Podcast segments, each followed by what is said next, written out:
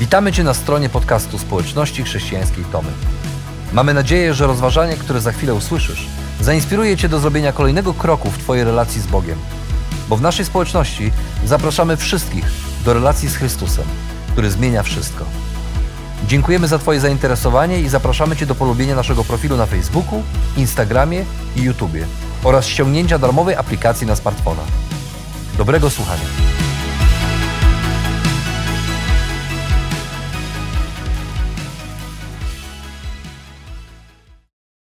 Ponad rok temu niewiele ludzi w Europie, czy w ogóle na świecie wiedziało, co to SARS-CoV-2.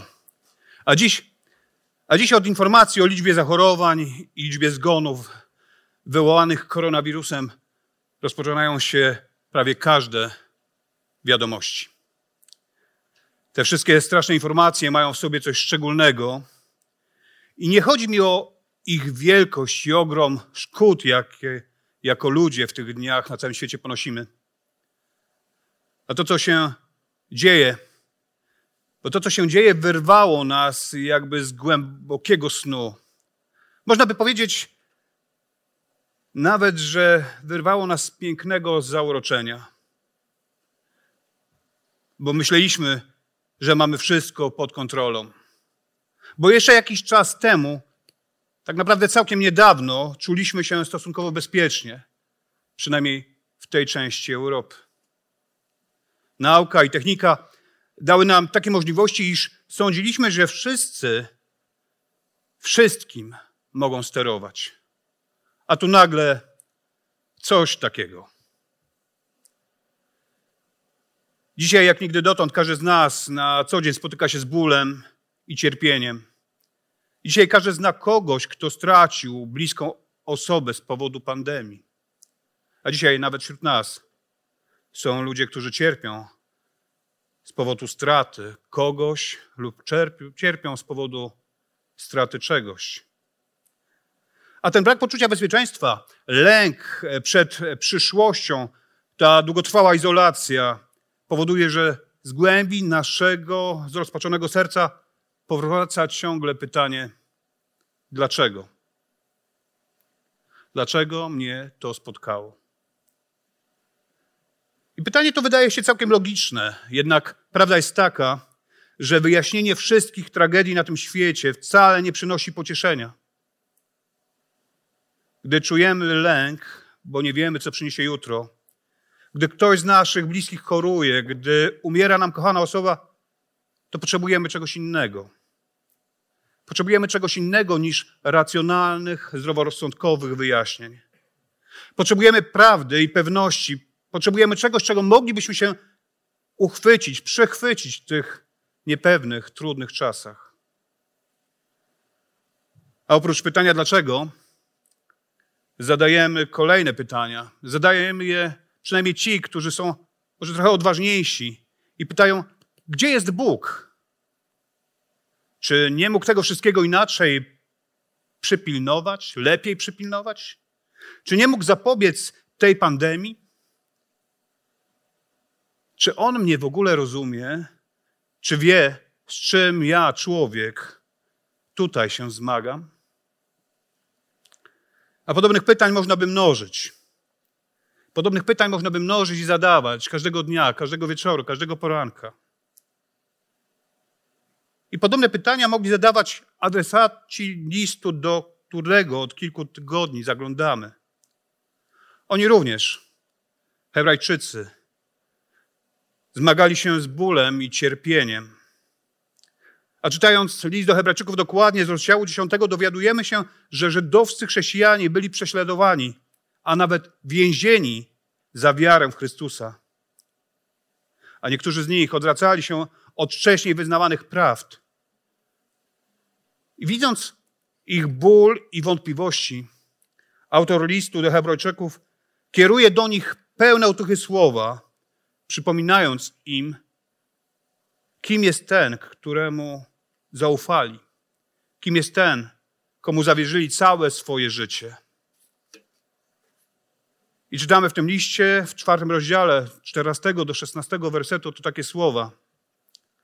Mając więc wielkiego arcykapłana, który przyszedł przez niebiosa, Jezusa, Syna Bożego, trzymajmy się mocno wyznawanych przez nas prawd.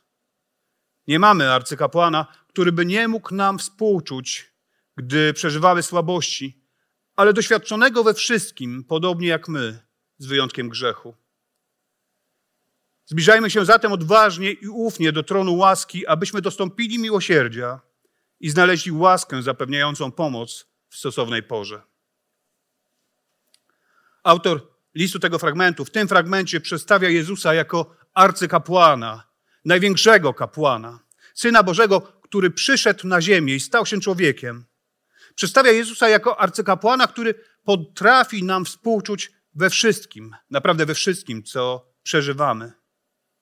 I zachęca swoich czytelników do tego, żeby trzymali się mocno, z całych sił, wyznawanych prawd, praw, które kiedyś uwierzyli. A jakie prawdy autor tego listu miał na myśli? I z poprzednich kilku rozdziałów wyjaśnia, wyłania się kilka praw, prawd, w które uwierzyli, a które autor listu im przypomina. Po pierwsze, nie ma innego Boga poza Jezusem.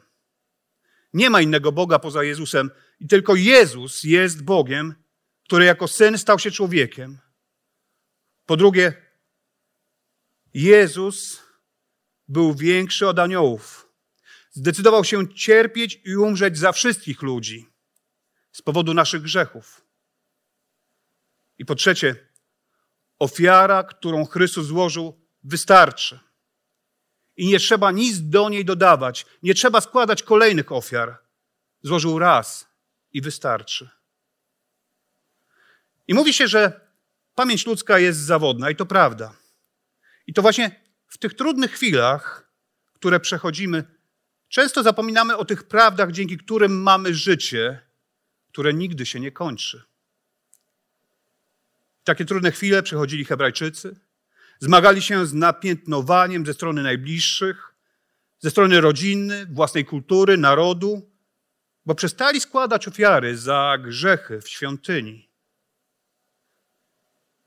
Gdy przyjrzymy się nam, to wygląda na to, że to nie był problem tylko Hebrajczyków, którzy zmagali się z różnego rodzaju przeciwnościami z powodu wyznawanej przez siebie wiary. Czasami, czasami w życiu współczesnych naśladowców Chrystusa zdarzają się podobne sytuacje, podobne problemy. Niektórzy doświadczają dużej opozycji ze strony najbliższych z różnych powodów. Bo nie ochrzciliście dzieci, bo nie posłaliście dzieci do komunii, bo nie robicie tego i tamtego. I chociaż mają Chrystusa, który wystarczy, to inni starają się ze wszystkich sił wbić im do głów inne, dodatkowe sposoby i praktyki religijne, które niby mają doprowadzić ich do Boga. I nie jest łatwo tak żyć. Bo w tych trudnych chwilach, gdy przechodzimy trudności, czasami pojawia się chęć pozostawienia tego wszystkiego, w co wierzyliśmy. I wtedy pojawia się pokusa powrotu do starych praktyk, do starych praktyk i zwyczajów, które porzuciliśmy. I właśnie dlatego, że nie jest łatwo być naśladowcą Chrystusa, w nieidealnym świecie autor listu przedstawia Jezusa jako arcykapłana, który rozumie nasze słabości, bo pokusy, na które był narażony, były podobne do naszych. Z tą tylko różnicą, że nigdy im nie uległ i nie zgrzeszył. On dobrze wie, dobrze zdaje sobie z tego sprawę, że nasze życie pełne jest pokus. I sam przecież był kuszony, i to przez samego diabła. Dlatego doskonale nas rozumie. On rozumie człowieka głodnego, bo sam był głodny. Rozumie człowieka spragnionego, bo sam był bardzo spragniony, gdy był przybity do krzyża i wystawiony na gorące słońce ziemi izraelskiej. Rozumie człowieka zmęczonego i doskonale rozumie tych, którzy stracili najbliższych, bo sam opłakiwał swojego przyjaciela, łazarza. Rozumie tych, którzy zostali zdradzeni, bo sam został wydany na śmierć przez swojego przyjaciela, któremu poświęcił trzy lata przyjaźni. On dobrze rozumie tych, którzy nie znajdują zrozumienia w swojej rodzinie. Bo przecież jego bracia nie wierzyli w niego. On dobrze rozumie tych, którzy nie są rozumiani tam, gdzie mieszkają. Mieszkańcy jego miasta, Nazaretu, wyśmiewali go, szydzili z niego. W końcu rozumie tych, których życie narażone jest na ciągłe niebezpieczeństwo. Bo sam przez większość swojego życia musiał przez jakiś czas się ukrywać, by wypełnić cel, dla którego przyszedł na świat. Pan Jezus rozumie samotnych, opuszczonych i odtrąconych. Judasz go zdradził, wszyscy go opuścili, a Piotr, który wydawał się być jego najbliższym przyjacielem, trzy razy się go zaparł.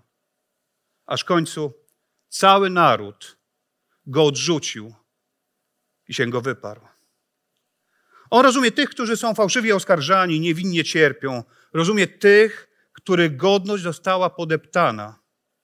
Szycono z niego i opluwano go. Rozumie tych, którzy boją się śmierci. Doskonale rozumie tych, którzy cierpią ból fizyczny. Był biczowany, policzkowany, torturowany, a w końcu przybity do krzyża. Nie mógł nawet się ruszyć, by ulżyć swojemu bólowi. A więc trzymajmy się mocno wyznawanych przez nas prawd, bo nie mamy arcykapłana, który by nie mógł nam współczuć, gdy przeżywamy słabości. Ale mamy arcykapłana doświadczonego we wszystkim, podobnie jak my, z wyjątkiem grzechu. A więc zawsze i wszędzie zbliżajmy się odważnie i ufnie do tronu łaski, abyśmy dostąpili miłosierdzia i znaleźli pomoc w stosownej porze. O prawdzie tych słów przekonała się pewna kobieta z Ruandy w Afryce i tak opisuje swoje przeżycia. Jestem bardzo chora, a wirus AIDS, którym zarażona zostałam przez gwałt, bardzo mnie osłabił. O wielu lat, od wielu lat szarpał mną wewnętrzny konflikt. Unikałam ludzi, zaszyłam się w domu i nie opuszczałam swojego pokoju. A kilka osób, moich znajomych, doradzało mi, żebym poszła po pomoc do pewnej chrześcijańskiej organizacji, do chrześcijańskiej misji, która działa w naszym mieście. Jednak ja odrzucałam tę propozycję. A mój wewnętrzny konflikt miał związek z Bogiem.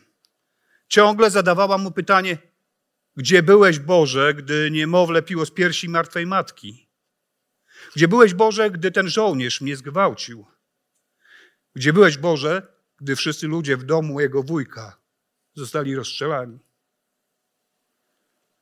Gdzie byłeś Boże, gdy stałyśmy nagie w kolejce i czekałyśmy na wrzucenie do zbiorowego grobu? Gdzie byłeś Boże? I wtedy i wtedy zawsze przychodzi mi na myśl mężczyzna w białej szacie. I nie wiedziałam. Nie wiedziałam już, co o tym myśleć. Często myślałam o tym wszystkim, co musiałam przeżyć, i zaczynałam samą siebie nienawidzieć. Zastanawiam się nawet nad odbraniem sobie życia. A moja młodsza siostra z tą chrześcijańską misją od 2002 roku jeździ na obozy młodzieżowe dla sierot. I pewnego dnia powiedziała mi, że ci ludzie z tej misji chcieliby się ze mną spotkać. Na początku nie zgodziłam się, ale w końcu poszłam. A tam spotkałam ludzi, którzy poświęcili swój czas, by mnie wysłuchać i byli dla mnie mili. Poprzez te rozmowy czułam się w jakiś sposób lżej, lepiej.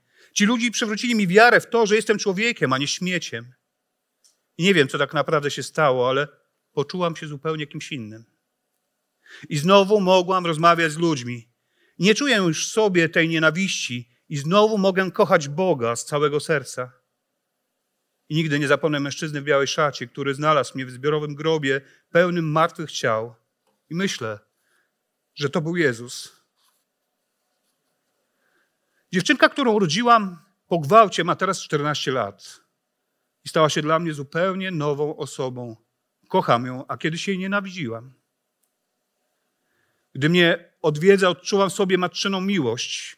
Jestem pewna, że to Jezus dotknął i dokonał tego cudu we mnie. Dziękuję Bogu za to, że mnie uratował. Dziękuję Mu za to, że poznałam chrześcijan z tej misji, do której trafiłam parę lat temu.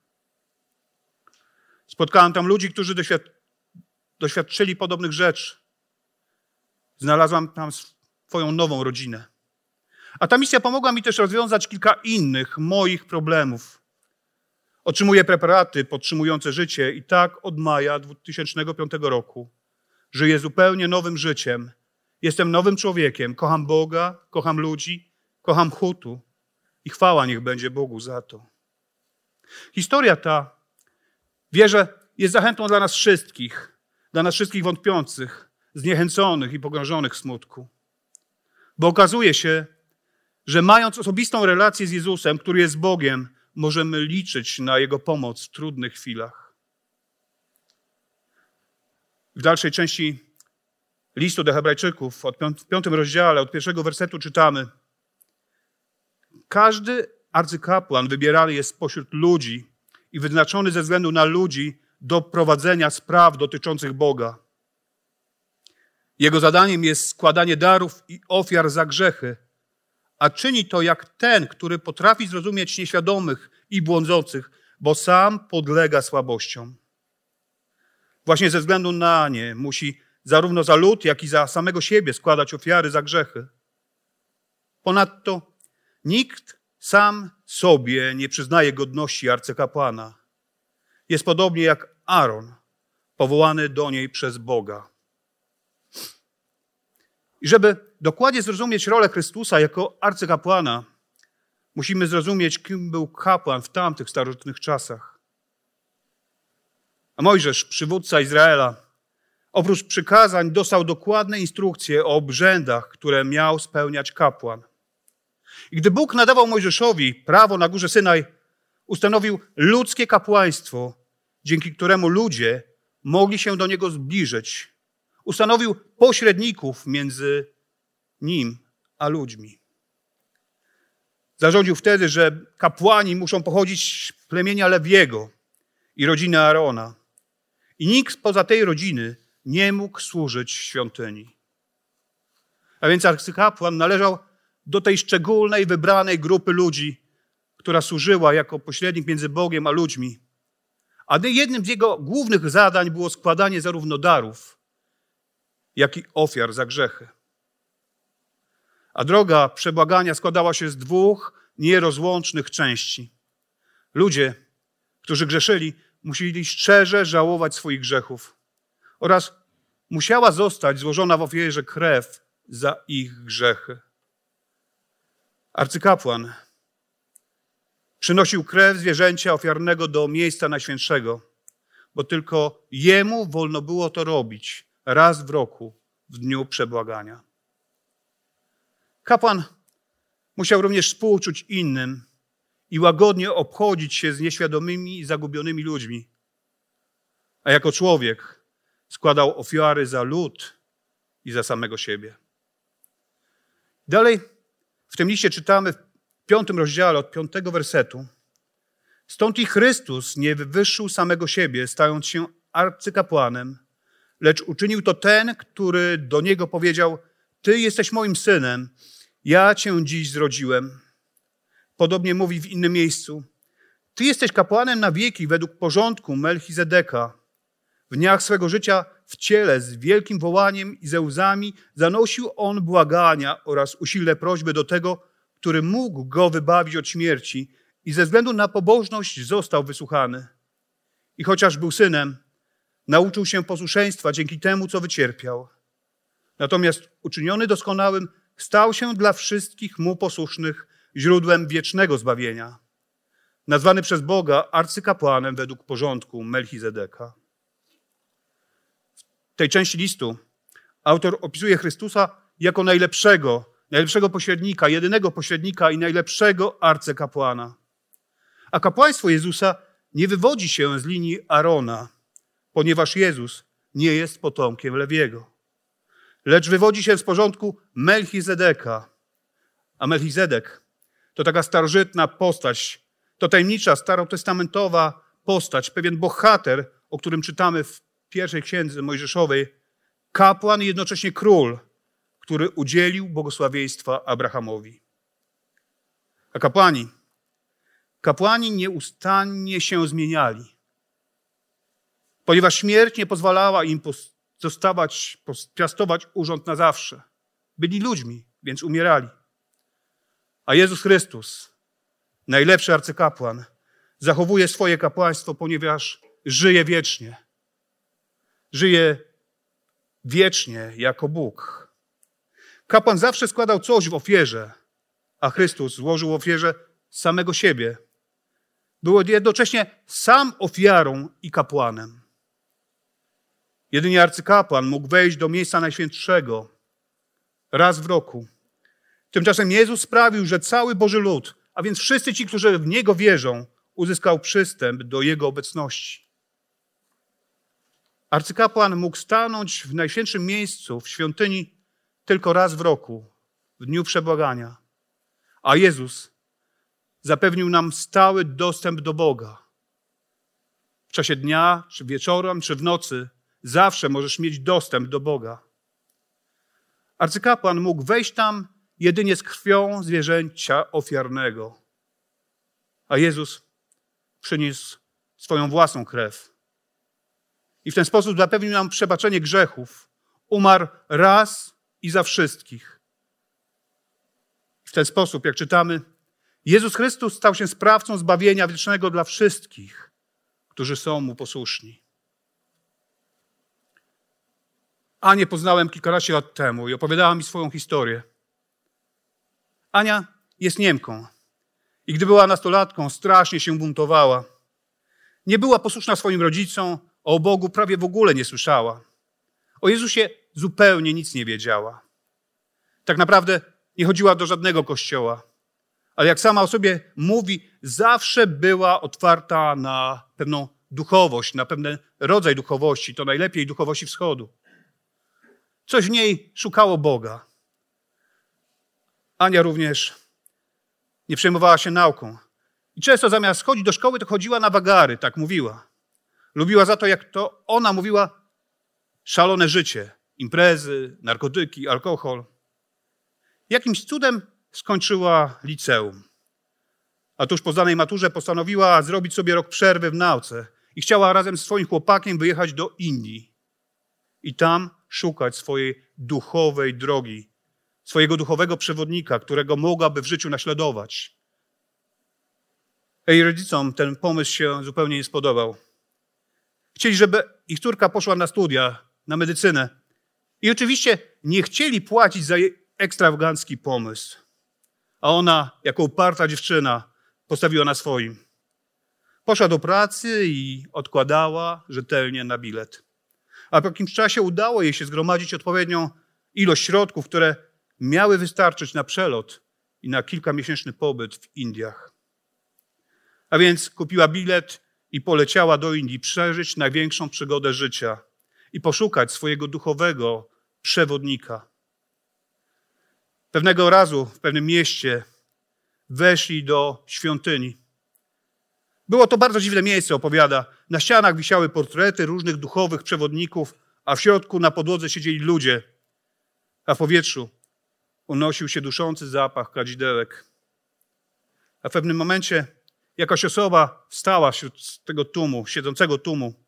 To był jakiś guru, duchowy guru, który poprosił wszystkich zebranych, żeby rozeszli się po świątyni i stanęli przy portrecie kogoś, kogo chcą w życiu naśladować i komu chcą być posłuszni.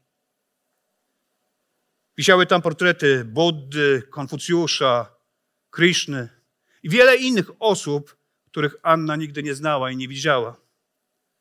Wśród tych obrazów był też portret Jezusa. I właśnie przy nim Ania się zatrzymała. Nie wiedziała o nim za wiele, ale coś podpowiadało jej, że właśnie Jemu chce być w życiu posłuszna i Jego chce naśladować. Na tym spotkaniu było naprawdę dużo Europejczyków, opowiada. Jednak tylko ona zatrzymała się przy tym obrazie i w pewnym momencie było nawet jej głupio, niezręcznie. Dlaczego ona wybrała Jezusa, a nikt więcej z tej sali przy nim nie stanął? Potem spotkanie się skończyło i wszyscy opuścili to dziwne miejsce. A w drodze do hotelu rozmawiali o tym dziwnym doświadczeniu. Położyli się spać w hotelu i zasnęli. A następnego dnia w hotelowej szafce tuż przy łóżku znalazła Nowy Testament. Taki trójjęzyczny Nowy Testament, y, który po hotelach roznoszą chrześcijanie. Ten Nowy Testament z wielkim zainteresowaniem zaczęła czytać. I coś jej głowie, coś jej sercu zaczęło podpowiadać jej, że to właśnie Jezus, że to On jest tym, którego przez całe życie szukała. Jest tym jedynym pośrednikiem między Bogiem a człowiekiem. Zrozumiała, że jedynym pośrednikiem między Bogiem a człowiekiem jest Jezus Chrystus. A po powrocie do domu przeprosiła rodziców. Odnalazła chrześcijańską wspólnotę, w której przyjęła chrzest. Skończyła ze starym życiem, zaczęła studia. A dzisiaj Ania pracuje w Afryce z lekarzami bez granic. I Ania, jak wielu innych naśladowców Chrystusa na świecie, przekonała się, że Jezus jest jedynym pośrednikiem między Bogiem a nami. Więc przychodźmy do Niego i bądźmy Mu posłuszni, a On pomoże nam w trudnych chwilach. I może tak być, i najprawdopodobniej tak będzie, że na pytania dlaczego, dlaczego mnie to spotyka, nigdy na tej ziemi nie dostaniemy odpowiedzi. I najprawdopodobniej będą nas w życiu spotykały rzeczy, które nam się nie podobają, których nie chcielibyśmy doświadczać. Nieraz nachodzi nas będą różne wątpliwości i trudne pytania. To jednak bardziej niż swoim wątpliwościom i tym pytaniom, które stawiajmy, ufajmy Bogu i Jego Słowu. A Jego obietnice są niezmienne i to On jest najlepszym, jedynym pośrednikiem między Bogiem i nami. I to, co zrobił, wystarczy. Wystarczy, żeby zapewnić nam życie wieczne, życie z Nim na wieki, po tamtej stronie wieczności. A Żydzi w czasie Paschy śpiewają pewną piosenkę, której refren brzmi Dajenu. Dajenu, to znaczy wystarczy. A w ten sposób mówią Bogu, że nawet gdyby już nic w życiu ich dobrego nie spotkało, to i tak im są, mu są wdzięczni za to, że wyprowadził ich z niewoli egipskiej. A Chrystus, a Chrystus zrobił dla nas o wiele więcej. Umarł za nasze grzechy i trzeciego dnia zmartwychwstał. I w ten sposób daje nam nadzieję i pewność na życie wieczne po tamtej stronie wieczności. On umarł za nasze grzechy, abyśmy my mogli żyć. A więc pamiętajmy o tym, że tylko On jest pośrednikiem między Bogiem a nami. I przychodźmy do Niego zawsze i bądźmy Mu posłuszni, a On pomoże nam w trudnych chwilach.